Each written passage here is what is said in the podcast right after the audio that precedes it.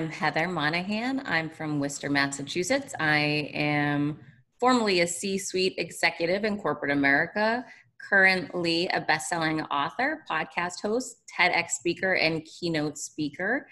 And I'm on From the Heart with Ed Hart. Excellent. Thank you very much, Heather. It's good to see you today. And you uh, took away some of my intro right there. So that's perfect. So I appreciate that. So, how are you doing today with uh, all the things going on in your life and a book out there that's selling like hotcakes and all the things in your life? How, how's thing? How's life treating you today? Things are crazy but good. So good. That's the best that can be expected these days. yeah. So I've read your book, most of it, and I've read a lot about you. I've seen you on a lot of different podcasts over the course of the last uh, few weeks and months. And um, let me just ask you a, a, a, question that might feel surreal to you. I've heard you talk about this a little bit. What's it like to hear Heather Monahan, best-selling author? What does that bring up for you? You know, it's not that big of a deal anymore. It's like anything you get used to it. It's like when I was first in the C suite, it was really crazy when I would hear my title at first. But then after a while, it's like anything, right? You know, yeah. the first time my son tried out for basketball, mm-hmm. he was so nervous. And then next year, it was no big deal. So I think that the more that we go to other levels and push ourselves into new arenas in our life, the more, you know, the initial moment can be shocking. But after the fact, it, it's much more comfortable. I, I actually just signed with HarperCollins Leadership to launch my second book, Leapfrogging Villains, in 2021. And so that's more, I'm really focused on that now. Oh, I like that. that. That's a great title. What can you share with that about that? I mean, obviously, I, I know that's part of your book is Leapfrogging Villains, and I've read that part, but is there anything you can share with us about what, uh, more in detail about what that book will be about? Sure. One of the things that I try to do is answer my audience's questions and most asked questions. And one of the things that comes up every single day on social media is I'm asked, what has happened since the day you got fired? How did you get a podcast? How did you get a TED Talk? How did you launch the book? How did you sign with HarperCollins? How did you, you know, so everyone mm-hmm. wants to know what are those steps in between then and today? And leapfrogging villains is going to, in a different way, it's a a new system that I've created, a three step system. But through that uh, lens, we're going to look at how to accomplish individual goals, you know, during difficult and challenging times. Awesome. No, it's very well timed. Obviously, if there's ever been a time in our lives where there's been difficult and challenging times, how has this all impacted you? Obviously, it's impacting, we're all in this together, but going through it separately. I've heard a lot of people say, um, I guess rather than how are you going through this, I'll ask you more what lessons, Heather, are you learning through this, maybe about yourself or about your own confidence or just in general that you really hope you take with you when we're, if we're ever back to normal, whatever, I don't know what normal is going to look like when we're through this, but uh, what are you hoping to take with you that you're learning through all of this? Really appreciating my ability to pivot and change in business. You know, I remember earlier in my career, when I was a VP of sales, someone said to me, Your title should be change maker. Hmm. And I thought, oh, that's weird. You know, I don't know why. This was someone who's a lot older than I was and had a lot more experience, obviously. I hadn't gone through many hard times as a VP of sales. I hadn't gone through the 08 09 recession. I hadn't gone through a divorce yet. I hadn't gone through a pandemic yet. I hadn't, you know, gone through all of these different moments of adversity at different levels. And what he was illustrating to me, which fell on deaf ears at the time, was that I had an innate ability to constantly innovate and try to change and evolve. So much so it was subconscious to me. I didn't really realize I was always sure. pushing myself to do that. So when the pandemic hit, of course, like everyone, I was devastated and upset and, you know, emotional and scared and unknown. But I also simultaneously thought, I know, I might not know this situation, but I know what this looks like. It reminds me of 0809. It reminds me of walking into uncertainty. It reminds me of getting fired and not knowing what's to come next. What are the things that I was able, what levers did I pull previously that worked for me in times like this? And which levers did I pull that didn't work? And which levers did I bypass that I should pull now to see? And so, you know, each time you walk into more adversity and more unknown, you become better equipped to handle it the next time around. Yeah, I think you hit it on the head too. I think the experiences that we have where we learn are not necessarily about that experience, but to prepare us for the next one. And I'm sure that, you know, when you got fired or when you went through your divorce, I think I went through a divorce too nearly 30 years ago. Hopefully it's made me a better husband this time around. My wife will have to answer that one. But um, yeah, that the experiences that we have, and like you, I went through the pandemic and, or excuse me, the recession in a much different way. I was selling and all we had to do was pick up the phone and close a sale. And then it got very, very difficult. So yeah, this is definitely a time frame that we're, we're seeing things that we've never seen before. And that, that goes without saying. How do you, how do you keep yourself from losing confidence in times like this when maybe things aren't as easy? I mean, you're not out on the road visiting and traveling and doing all the things that I know you were doing before. So you've had to pivot, like all of us, to use your word. Um, how do you maintain that confidence when, as you've said on stage, and I've seen you say, you really just gained it a couple of years ago, which might be a surprise to a lot of people who knew you, obviously, and I'm sure you've heard that too. But uh, how do you regain it when when the world seems to be just knocking us down? Yeah, well, I mean, in any moment, you're either creating confidence or you're essentially, you know, pinging away at it and eroding it. So when you begin to approach your decisions through the day in that regard, it becomes somewhat simplistic, right? I liken it to if you're on a diet. So in any moment, you're either picking up the donut or you're drinking a bottle of water, right? It's that simple.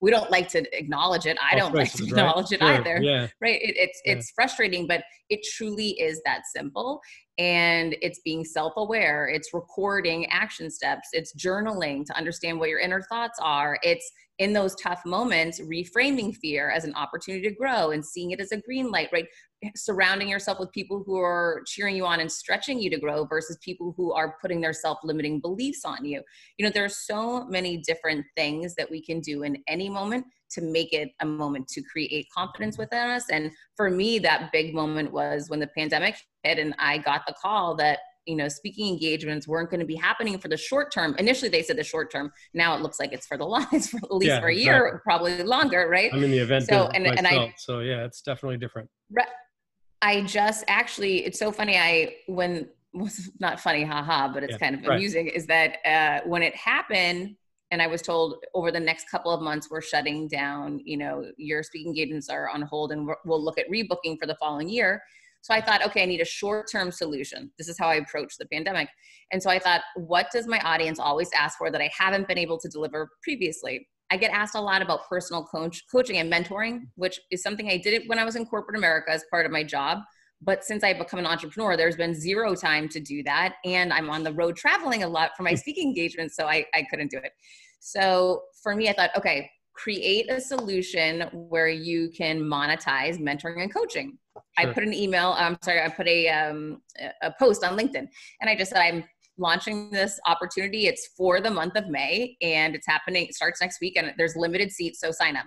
So I didn't even have a website or anything. Mm-hmm. And right away it sold out. And I thought, okay, there's something to this. What I didn't know is I underpriced the program. I over committed my time and I ended up working like a maniac the month of May for not very much money. It was fine. It was a learning experience during that time i got a website up and running. I readjusted my pricing. I tailored the offering. And now i had testimonials and social proof as to this product that i was now monetizing and, and increasing rates on.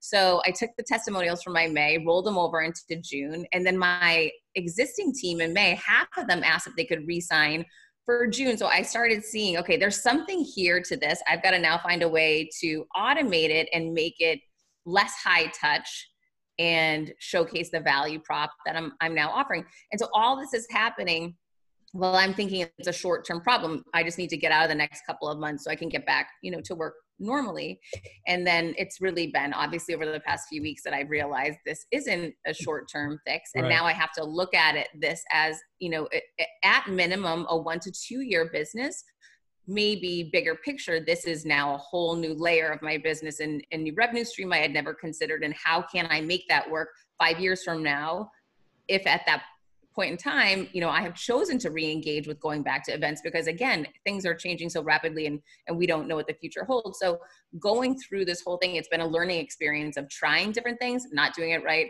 failing at some things, sure. trying again. You know, tomorrow I'm doing my first ever live master class with a Harvard professor. We partnered together to address selling during crisis, selling during difficult times, and, and doing this live training. So I, you know, is this going to work out? Is this going to be, you know, the best use of my time? Not sure yet. We'll see how many yeah. registers we have tomorrow. I currently have 15. I thought I'd have 40 by now. So again, sure. you know, you you create products of value, create products that you know are going to deliver results for people, which I feel confident in. But then it's the experience of, wow, is that too high touch? Did I charge enough? Did I market it correctly? Was I speaking to the right audience? You know, there's so many points of evolving these new offerings as we move through these new times. Yeah, and it's it, what I've learned too is with my audience, which I, have worked primarily with family-owned companies. That's really my niche that I've been with for the last decade or so and everything obviously has gone Zoom or WebEx or you know fill in the blank here on the platform. What I'm finding is people are very very forgiving of the clunkiness. That's the word I've sort of been using for the last 15 weeks. Uh, we did a big summit all over North America for family-owned companies, and there are a couple little glitches here and there, but for the most part, it went well. But I think everybody just appreciates those like yourself and maybe me and others who are jumping in right away, saying, "Okay, this is going to be the platform. This is the way we're going to go." I'm, I'm curious about, I read a little bit, I have some athletic background. I pitched, you pitched, I saw in your book as well in softball. Um, I'm guessing that you probably came across confident growing up because you were athletic, you were successful. But you told a story in the book about uh, pitching in a playoff game and being on the mound and really just, I think you said you walked the first pit batter on four pitches or something along those lines. I've been there too, by the way, more than once. And calling for your manager to come out and take you out of the game how how does someone who appears i mean I, I, guess the question is there's probably a lot of people around us who we look at and think oh they just have all the confidence in the world but what was going on inside of you that maybe those of us who think somebody looks confident might be able to look for or, or notice that maybe aren't right on the surface. You know one of the things that I, when i look back over you know my life and and my earlier years i tried so hard to appear confident. So to me it was clear that it was fake but to other people they bought what i was selling right? I was a good salesperson yeah. for my entire life. So i guess they they bought that. Some of the things that you can look towards i remember being in a restaurant you know and some woman slipping me a note it was at my sister's college graduation or something and she said something to, along the lines of you can be a beautiful uh, smart woman without having to be so loud. Some, something she meant it nice. I was completely offended. But her point she was making too, is yeah. well now I, I can reflect upon it differently I see that her point was I didn't need to be screaming from the corner, hey, look at me, hey, look at me, whether that be with the way I was dressing or how I was handling myself or yeah. my, you know, physicality or my voice. You know, I remember people would always say to me, oh, she's the loudest. And I still am loud. However, I find myself not having to be loud. If I laugh loud, I, laugh, I have a loud laugh. That's yeah. normal but I, when you start noticing someone trying so hard to push so hard to you know keep leading and keep jumping in it's if it almost seems forced it probably is. So that person who's always telling the loudest jokes or laughing the loudest or being the boisterous person in the room potentially could be masking something is what i'm hearing you say it certainly was the case for me and and trust your gut. You'll you'll know if, you, if you're really self-aware and you pay attention to others you can see quickly when now that I, I can identify with this when i'm at different events or with people i'll notice someone's hands and while they're trying to ha ha there there's like a nervous something going on over there and i think what the, what are you freaking out about? You know yeah. hang on. I'm noticing it. The more you just pay attention to your surroundings and listen to your instinct the more you're going to pick up on those things. Yeah you have any examples early on in your childhood or, or adolescence of, of people that you looked at as being really confident that you admired for their confidence? Public figures or private in your life that really you uh, try to pattern yourself after? You know, no, because I wasn't self aware at that age. I guess I didn't know well enough. My son's very different than me. He's very in tune. Whenever we leave someone's house, he'll say, Wow, you know, he's lonely, or, you know, mom, I was thinking this or that. He, he really reads people well and then acknowledges it. I didn't. I didn't process that way. I didn't know to. You know, I sure. sort of just thought, just keep going what you know maybe i was looking forward to a game or i didn't really reflect on things the way that i see my child do i do that now but i'm 45 hmm. he's 13 and sure. i see him do that now I'm, I'm proud of that you know but i don't believe i I had that innate inability, that innate ability to you know assess situations feelings and and notice things to that regard I, I, just remember being an athlete in high school and looking up towards my coach as i think most kids probably did if you had a good coach right so i had this one coach and, and i had the, this amazing experience of getting to go back and speak at my high school last year uh, to the, the entire school and she was waiting for me after and, and, it was such a cool thing that she's still there at the school nice. so many years later and and getting to reflect upon you know, and I shared with her, gosh, when I went to school here, I was so insecure and the school seemed so overwhelming and big and scary. And here I am today, it seems so small. So small. Exactly. And she, she was so surprised to hear that. She said, I didn't know, you know, she said, you were my MVP or, you know, this and that. And she said, I didn't know you, you felt that way. So it, it's really interesting that time gives you such a different perspective on things. Yeah, I've done the same thing. I, I live not too far from where I went to high school and played baseball and to go back and even just look at that field. It's the same dimensions, obviously, and I'm. It just looks totally different from that perspective of years, I suppose. How has your, and I'll use the air quotes here, your newfound confidence, because as you mentioned, you're 45. I would never ask, but you volunteered it. Um, so you've been a mom for 13 years, obviously, but this newfound confidence you talk about is, is relatively new, relatively speaking. How has it changed you as a mom? You know, I believe that people can be confident in different sectors or, of their life. And by that, I mean, I've always been very athletic. So for me, get me to a gym or out running or an athletic engagement, I'm going to be pretty confident. And it was real. It wasn't fake or forced. I felt really strong and always have in those arenas, unless I was injured, of course get me in personal relationship situations i wouldn't feel as confident. Get me in a situation where there's levels of power and or i feel i'm outmanned or someone has a higher title in corporate america i wouldn't feel as confident. I would second guess myself. I would question myself. So there were different venues and environments where my confidence would be stronger or less than uh, with my son, I, I will say when I, I, first had my child, there was that window initially of, oh my gosh, can I do this? Can I keep another person alive? Can I, yeah. you know, literally be responsible for his breathing? You know, there was that really big fear when I first had my son.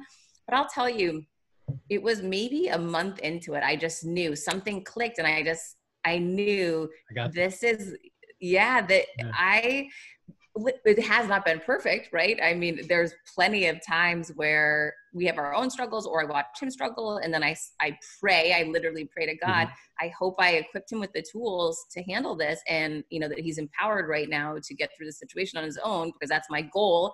Teach him, the, you know, what is available to him and then allow him to be able to make those choices uh, when he's not with me.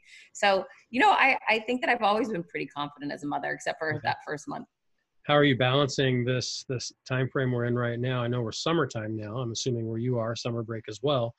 But when you had the responsibility of, of shifting your career and your approach to this online program and now just everything shifting professionally also being responsible for the education for uh, then maybe 12 or now 13 year old have you been able to balance that? Yeah. that's been one of those things i'm seeing everywhere that's been one of the toughest things for most of us yeah, that didn't go well. And my son's grades definitely went down. You know, he is someone who likes to be engaged visually, you know, and in a fashion where he has people around him. So he found himself gazing out the window. I was working so much during that time. I, you know, I told him, you have got to get yourself, you know, they had to log in and out of Zooms and had, you know, be responsible to write down their homework and do their work in between classes.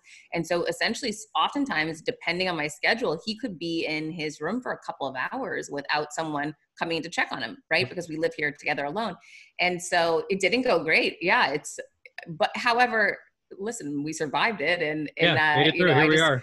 Yeah. I cut I cut him some slack in in that I understand I don't think I would have done any better as a child. In fact, I'm sure I wouldn't have, right? So, you know, it's just we're living in unprecedented times yes, and hopefully, you know, sooner than later we can look back on it and say, wow, that was difficult and now it's past. yeah, now we can at least get out and play sports and, and get out and eat in restaurants and so forth. What do you hope? Last question on your son, and then we'll get back to other things too. What do you hope he learns from you when it comes to confidence? This is you're so much more than just confidence. I get that, but your book is confidence creator, so obviously that's the topic du jour. What do you hope that he picks up from his mom about confidence as a young man that he carries into his life? To most importantly for young people it's to listen to yourself right? Not to be pressured to do what your joe or tom or, or sean tells you to do but to check in with yourself to know what that right decision is because at that age 13 that's really in that window where they're changing and second guessing themselves and having to choose friends or choose to move away from friends and choose to make bad decisions or good decisions. So to me that's really the the most important thing is that he's empowered to make the best choices upon what he thinks and wants not what others want for him. Awesome. I like that. Thank you for sharing that. I appreciate that. It's really good advice.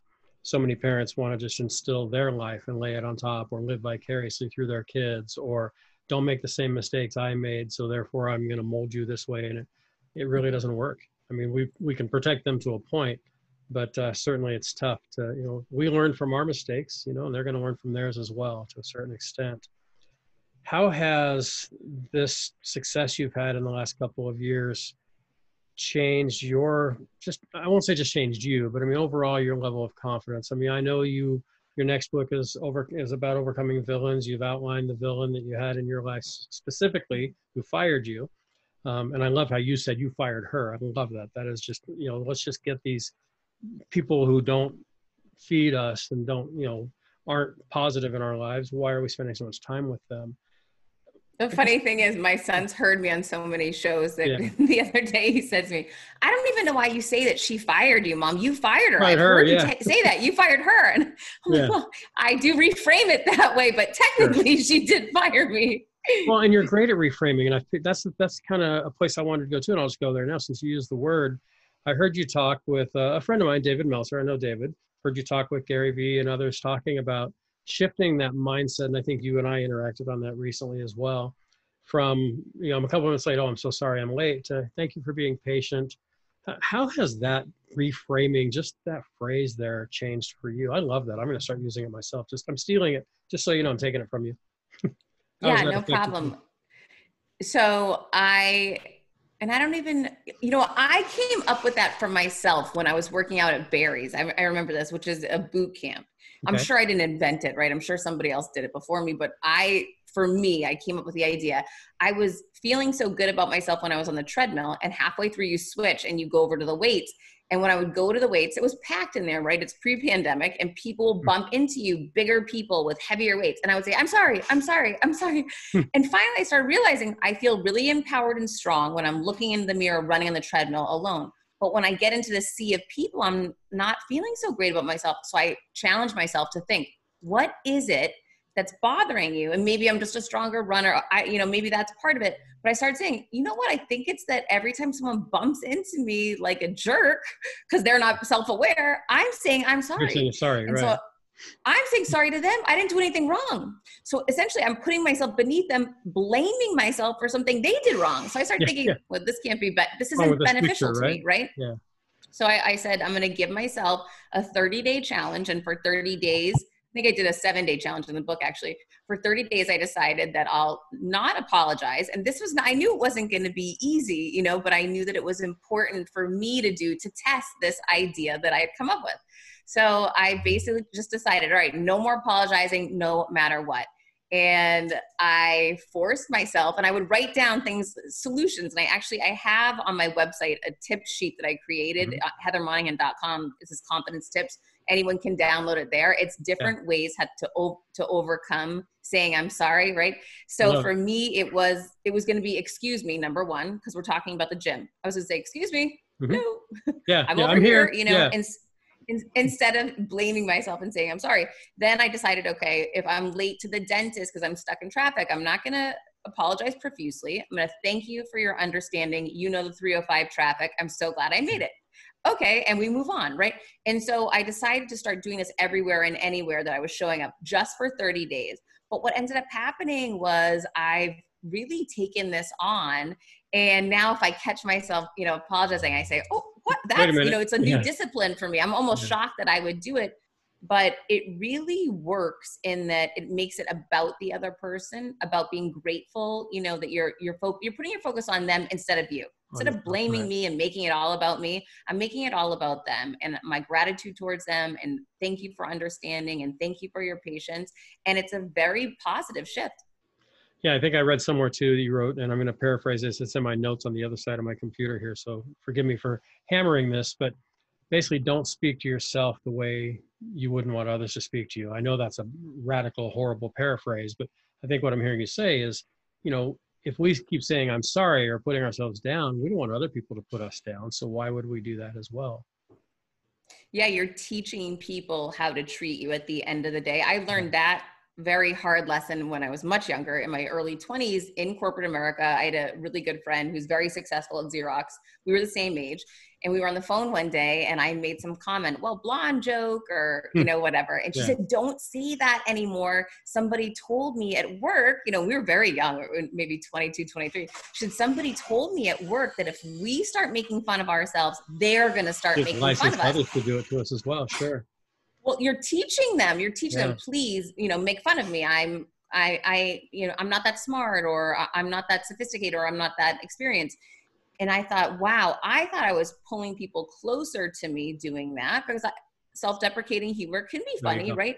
And maybe someone's threatened, but no, maybe not in this situation. And now at 45, occasionally I was just, I was on a call yesterday with a Harvard professor preparing for tomorrow. Yeah. And I was talking about how in some situations, if you're on a Zoom with a lot of people, a large group, some people get very overwhelmed and scared of getting the spotlight on them the way that yeah. you know it, it, toggles back and forth between sure. us and if you have a hundred couple hundred people on people are afraid to have it come to them so i shared with him one of my strategies to get people to understand it's okay is i will use self-deprecating humor in those moments it's a little different now that I'm 45. I I know my experience, I know my confidence level, sure. and I also have been teaching people how to treat me for a long time. Right. And I don't think many people would challenge me on that. So I feel that occasionally, once in a while, it's okay. To put and them so at in ease, those moments, right? yeah, to put them at ease, to say, listen. Right don't worry. Look, I can tell you right too, now how yeah. many I've right, I've blown it yeah. so many times, you know, and letting them know this is the truth. Like you don't. You're talking to someone who's been fired. You're talking to somebody who's been arrested. You're talking to somebody who's blown right. so many things you can't even count. So don't sweat the small stuff. We're all here together to, you know, communicate or whatever. And so that's been a way to get people to feel a little bit more at ease, which I think can work. Yeah. And it makes you more human as well. And I think that's what people look at you and think strong, beautiful, successful, out there making a difference, making it happen. Oh, wait, she has weaknesses too. That, you know, if you're up there just tearing yourself apart all the time, that's going to get old. You know, we've been around that self deprecating person that you just want to say, dude, stop. Okay. I, you're not as bad as you think you are. You're actually pretty awesome. And so, yeah, I think that when you interject it from time to time, it's like, oh my gosh, I can't believe that I you know, I forgot I had this piece of broccoli in my tooth or something, you know, I'm such an idiot. But then you move on. Kind of helps them feel a little bit more comfortable. Let me ask you a question that I ask a lot of my guests. Um, what breaks your heart? I, I heard somebody say, a pastor once talking about if you want to figure out where to serve, where to put your your time, talent, treasure, um, your you know your service time away from work. Think about the types of things that break your heart. Could be in this topic, could be anything. Is there anything out there that really you've found over the last months, years, lifetime that breaks your heart where you try to put some of your energy? I'm just the first thing that comes to mind is the the current climate that we're living yeah. in. That you know, with the rioting, the protesting. I'm not saying the protesting breaks my heart, but the, the fact that peaceful protesting suddenly went to rioting, people losing their stores, people getting killed, policemen being attacked, rioters and protesters being attacked. This whole this is heartbreaking to me. For this whole period of the pandemic, it's been challenging, of course, but this window where this fighting is going on and hatred against people and decisiveness has been really uh, so sad to so yeah. sad to see for for our world especially in a time when we really should be coming together because of what we're all going through and I'd say for the first several weeks it was really i mean great being the wrong word, obviously, but I was noticing to your point, a lot of us were coming together, and it seemed like, you know, from all walks of life, races and ethnicities, backgrounds, cultures, and then this happened. And so, yeah, I'm, I'm right there with you. It's hard to see innocent people who, and I understand, you know, people have been oppressed for centuries, and I get it. I totally get it. And the anger, I understand the anger. It's just hard to see how how it's impacting some people on on, on every side. So no, on every side, that. right? Yeah, I, I wrote the word down in my in my bullet point here. The word insecurity. I'd love for you to address um, just when you hear that word insecurity, uh, just almost like a, a word association, not quite that, but what do you think of when you think of insecurity? How have you overcome it?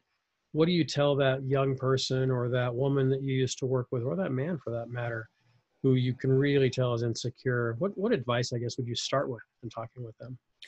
Well, the first thing I think of when you say that is lack of security, right? So then I think of what is security. And security is when we're in a situation that we know we're going to be okay, we're safe. And right now, more than ever, safety is paramount to everyone, right? So we're not fundamentally in a safe spot naturally because none of us know what's to come next. None of us have, we don't have the vaccine, we don't have yeah. the answer, right? So there, there's this lack of safety, this lack of security. So we're all sort of in this insecure window, which is really unprecedented and, and interesting in and of itself. However, in these moments of lack of security, we can still have certainty within ourselves. And that's what I try to challenge myself. That's how I challenge myself to show up every day for my son, to lead the people that I work with, for my podcast, whatever it is I may do, is that while I don't know what the future holds, and I clearly don't, I mm. wish I did. Sometimes yeah. I sit around and pontificate. I wonder yeah. if it'll be like this, or yeah. I, you know, and that I drive myself crazy. But what I do know is I have certainty in myself. And I had Cal Fussman on my podcast last week, and we were talking about he's struggling with selling right now and selling his amazing talents because he feels bad. So many people are struggling and so many people are losing their job and no one has money. And he got down this whole road of, you know, all the negative that of course overwhelms any of us and, and all of us at different times. And I just shared back with him, but let's refocus on the certainty of you. What do we know about you, Cal? You are smart. You are qualified. You have a great message that can help businesses. You've helped millions of people. Look at your podcast. Look at the right. notes and the DMs. You get back to that certainty of who you are. Did I know how I could repackage my offerings, my value proposition, my talents and skills? No. Am I continuing to evolve that? Yes. Am I certain in me and that I'm bringing value? Heck yeah. And the more you reconnect with that certainty, that's how you allow insecurity to fall by the wayside. Yeah. Now, so you worked in a family business, right? If I understand correctly, the situation you were in where you were fired. So you have a little bit. It was a publicly traded company, but I was the only non-family member uh, on the C-suite in the, okay. in the C-suite with them. Yeah. So I mentioned I work primarily with family-owned companies out here in Southern California. Over 50% of the businesses that I work with on a day-to-day basis are, are owned primarily or partially, at least, by women many of those are women who are in more of a ma- male dominated industry construction and other types of things. Um, I, i'm inspired by these women who i watch changing the world and making great things happen.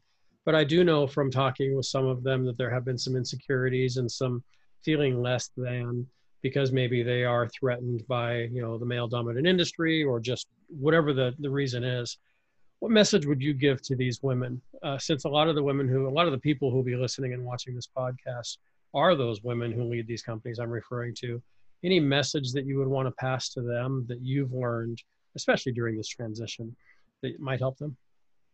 Yeah, they need to sign up for my mentoring program. Number Sweet. one, uh, yeah. love to love to have them and work with them. But number two, if you can't do that or that's not the right fit for you, really evaluate who you are surrounding yourself with because one of the most powerful things that I see happen for anyone, and this is, I talked to a girlfriend this morning and she said, I can't talk to my mother anymore since the pandemic started. She's so negative. It's, mm-hmm. she said, I'm getting anxiety when I see.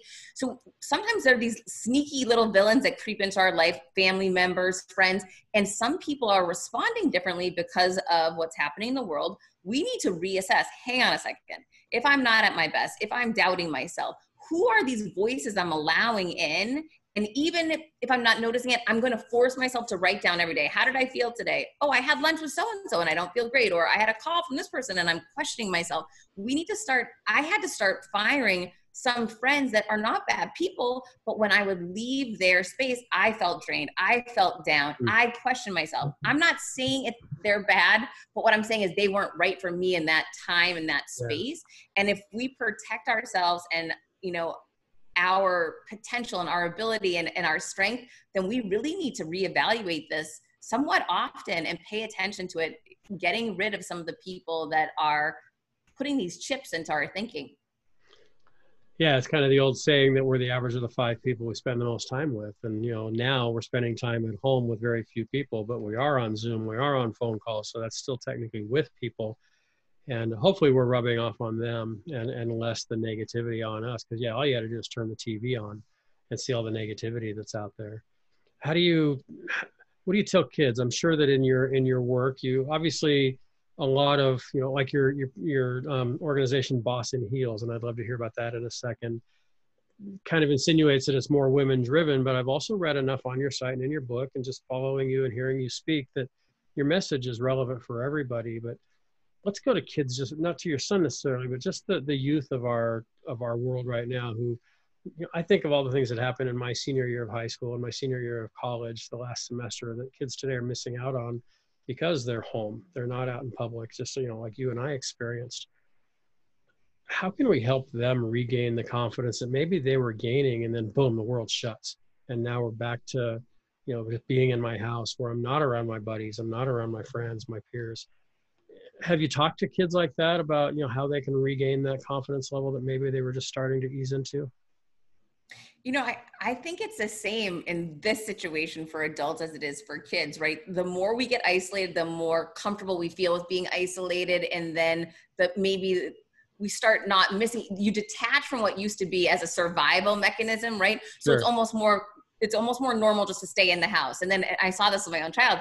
Okay, let's we're allowed to go out today, so we're just going to go to the grocery store. Well, mom, I don't really want to go. It's okay because now this is their new routine, right? And and I, I, I believe yeah. that you just get stuck in that firm i don't even like calling it comfortable because it's not mm-hmm. it's familiar right. and, and the go. more you get locked into that familiar you don't want to venture out because putting a mask on and going outside sounds scary. And I get it, it does. I have to push myself.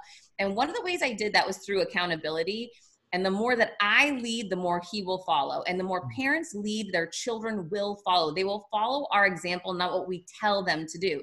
So we can sit and say, you go outside and you go do this. But if we're sitting holed up in the house and we're in the familiar zone and not busting through, they're not going to do it either. So I decided, okay, I want to go to the park but I was feeling trepidation. I had been stuck inside an apartment building for three flipping months. And the idea of going in the elevator with a mask is creepy. And there's signs everywhere in my building, which is great for safety, but it is intimidating. Right. And I called a trainer who was a friend of mine and I said, why don't you meet me at the park at X, X time? I'm going to pay you X and let's run the track together and I felt anxiety because I wondered, is that germ fl- virus flying around? Right. And you know, who, what craziness went in my head? Well, now we've been doing it for two weeks, and I look forward to it. It's oh yeah, it isn't that scary out there. Actually, yeah. it's really fun. And now I, I, she couldn't make it today, and I'm so bummed out. And then my son sees me doing that, and he says, "Well, can kids play at that park too? And you know, are they allowed to throw footballs around? Yeah, why don't you come one time and try it? Okay, I'll come one time." So it's coming back home with that message of, oh my gosh, listen to what happened and listen to how exciting this is. And, yeah. you know, showing through example and then reliving and talking about how that can apply to them. And, and that's through the power of story and through, oh my gosh, there was professional athletes there today. Let me tell you what happened and really getting the envelop them in make, that not story. hyping it, but make, telling them the truth about how it really was cool. Yeah, I had to go out and speak. I speak at a lot of rotaries and community events and so forth as part of my as my job.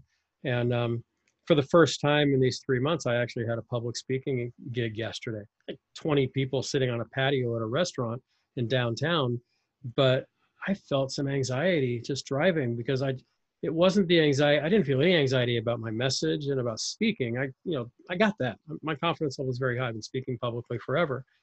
But it was just how's everybody going to be? Are we all going to be wearing masks? Am I going to be able to talk through a mask on my face like this? And what was it going to be like? And I think quickly when I walked in and I saw everybody had their masks on, I was okay. Well, that answers that. I'm wearing a mask, you know. And then you go into okay. Uh, for me, it's maybe cracking a joke or it's identifying there's somebody in the audience I know, so engaging with them, and then it just kind of breaks that barrier down. I've heard people talk about the fear of success.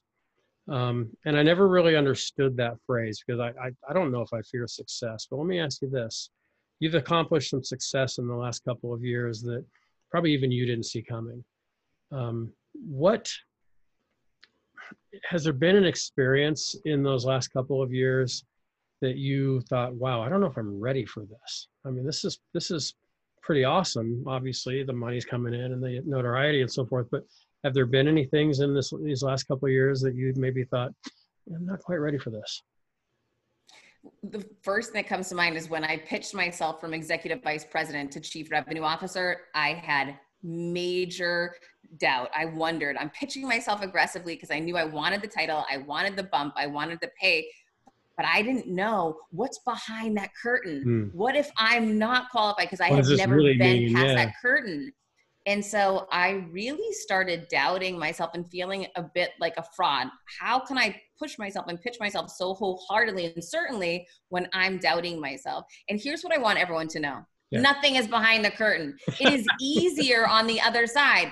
And yeah. you know, I've been an account executive. I've been a sales manager. I've been a VP. I've been an executive VP, and I've been chief revenue officer, and I've been fired. And let me tell you about every one of those steps it gets easier the higher up you are, not harder. You have more resources, more teams. I had people booking my travel, people taking my notes, people doing things for me that I didn't have access to. The harder roles were earlier on, right? And that's when I laugh at. I hear Gary Vee talks all about love the journey, love the journey. Mm-hmm. BS. I didn't love the journey when I was starting out as an A. It was a freaking struggle, and I was learning and getting punched in the gut and losing accounts and making mistakes I love the journey once I hit the tipping point, which was mm-hmm. around VP, EVP, when I'm like, oh, I got this figured out. In fact, yeah. watch what's about people. Get ready because you're going to see me explode in the next couple years. Similar to being an entrepreneur for the first time. You don't love the journey when you're starting out. You don't even know where the journey's going. It's dark and you're just trying and failing and trying and failing. But when you hit the tipping point, then you start saying, I can kind of see oh yeah, this is where it's going to start getting good. I remember this is what it's like, and and this is where you take off. Yeah, you know where you really love the journey after. you know, I look back at the journey. I look back at that time in the gym. Yeah, was it fun lifting the weights and running the miles and so forth? You get to a point where yeah, there's that high with it, but yeah, the struggle is a struggle for a reason. So I'm sure that the I'm sure that the day you got fired, you, you went home and cried like most of us would in that situation. You didn't love that journey but look now where you are. You, you love that you went through that journey because it, it developed into who you are today. So, so you talked about your your book coming out. Um, beyond that, what's next for you? What's what are you looking forward to? Um, again, I, when I you were talking earlier about we don't know what tomorrow looks like because of this pandemic. I'm currently in budget season for my company, and I'm doing three budgets. One that's based on no public events, one that's based on some hybrid, which is probably the way we're going to go, and one based on getting back to the way we were, which I'm here to tell you isn't isn't where we're going to be. And I'm sure you're probably doing the same thing with your your career and what you're doing. What excites you about what's out there ahead for you? The unknown, right? Yeah. I have no idea. I uh, the journey. You know, I, I, know right? my business is evolving rapidly, and I don't know what's coming next. And one of the powerful things when you don't know what's next is just as much as it could be negative, it could be mind blowingly mm-hmm. positive and i you know when everything's uncertain anything is possible. And i hang on to that that i didn't know when i got fired i'd end up launching a top podcast. I'd end up giving a great ted talk. I didn't know any of that stuff was coming. Yeah. and so that makes me that much more excited for all right i didn't know this was going to happen. What's next for me? It's going to be something fantastic. I don't i haven't seen it yet but it's coming. Have there been those surreal moments in the last couple of years? Like when you're interviewing somebody I've, I've listened to a lot of your your podcasts and certainly this is a surreal moment for me to get the opportunity to interview you. I've admired you from afar on social media and through people that we have in common through reading your book, seeing your TED talk. Have there been those moments where you thought, wow, I can't believe I'm interviewing fill in the blank? And can you talk about that a little bit? Yeah, I I had targeted Jesse Itzler to have him as a guest on my podcast, and he, he was very difficult to get. I ended up getting to him. He wouldn't let me come to his house in person. I back this is back months ago. Yeah. And I only like to do in-person interviews. I made an mm-hmm. exception for him to do it on Zoom. His Zoom kept breaking down. Anyhow, he ends up texting me, which he hadn't, you know, I had no connection point with him at this point. I was going through assistance to get to him he texts me directly i'm really sorry about this heather. It's embarrassing. I have crappy cell you know service at my house. I'm so mortified. I write back no problem. I'll hop on a plane and come to your house. So he says yes. So i get to go to jesse itzler and sara blakely's home. Sara was hmm. not there. But jesse and i hit it off. Amazing interview. People love that interview. And i just love the guy. He's the greatest. Yeah. so he says stay in touch with me. You know you never know when we could work together again. Well wouldn't you know a couple of months pass and I get a note from someone, hey, you should speak at this conference in Boston. It's where I'm from. And I said, I don't know how to get in. I want to get in. And, you know, the speaking world, when you're new to it, as I am still, I'm only a year and a half in it. It's, yeah. you know, I, am not at the, the top. I'm not Sara Blakely, right? right? So I'm on the lower rung. So I'm like, someone's got to get my name in there. Well, it turns out a friend of mine knows the owner of the event. It's a huge sales and marketing conference in Boston. So he sends my stuff over and says, Oh, you know what's interesting? We have no one to moderate and interview Sara Blakely and Jesse Itzler that day. Perfect. Do you think she'd be a good fit for them? So he says, You're not going to believe this. Call Jesse Itzler right now. He'll say all day long. So yeah. they text Jesse, Would you be okay with Heather Monahan doing this? He says, Of course. She's amazing. I'll tell Sara. It's great. Now, the opportunity for me to interview one of the only female billionaires in our yeah, country, exactly. right? Like this is unbelievable. So that was one of those moments. I knew her husband, but I didn't know her. Right. I was super nervous and it was so surreal how it all came together in this way that you, you could I can't even believe that it, that it happened that way, but it ended up being such a phenomenal event. We got this unreal feedback. She was amazing. He's the best. Mm-hmm. We just had such a great time. So I, I'm so grateful for that very, you know, serendipitous whole story. Yeah, I love that, and I've learned from experiences with people that just I was, I was blown away that I'm actually talking to this person. I, I ran a minor league baseball team for a few years, and our ownership group was made up of some celebrities and actors and entertainers, and getting opportunities to meet some of these people, and then realizing in conversation, you know what, they've got some of the insecurities and some of the similar types of issues they're dealing with, maybe different scale, but yeah, and when you realize that it's just two people, two human beings having a conversation, that's really where the breakthrough is. So how do people reach you? I know you've got a, a time commitment here today, as, as, do I, but I just wanted to find out, you know, what's the best way for those listening today to to reach out and learn more about your mentoring program or about your books or or what all the different things you're working on? Sure. My website is heathermonahan.com. There's a contact me form there. You can get a hold of me there. I'm on all social media at Heather Monahan. My book is Confidence Creator, and my podcast is Creating Confidence with Heather Monahan. Excellent. We'll put that in our show notes as well when we put this up today. Um, well, I appreciate your time today. I, I know you've got a, a, million places you could be and a lot of things you could be doing. And to sit here and have this podcast interview with some guy you've never heard of before, I really, really appreciate you taking the time and boosting my confidence and hopefully those that uh, will listen today. So I wrap with one question. It's always the same question I ask all my guests. The name of my podcast is a play on my last name, Heart, called From the Heart. So, Heather Monahan, what's in your heart? All good. Nothing but good and nothing but love for everybody. Inclusivity all the way around.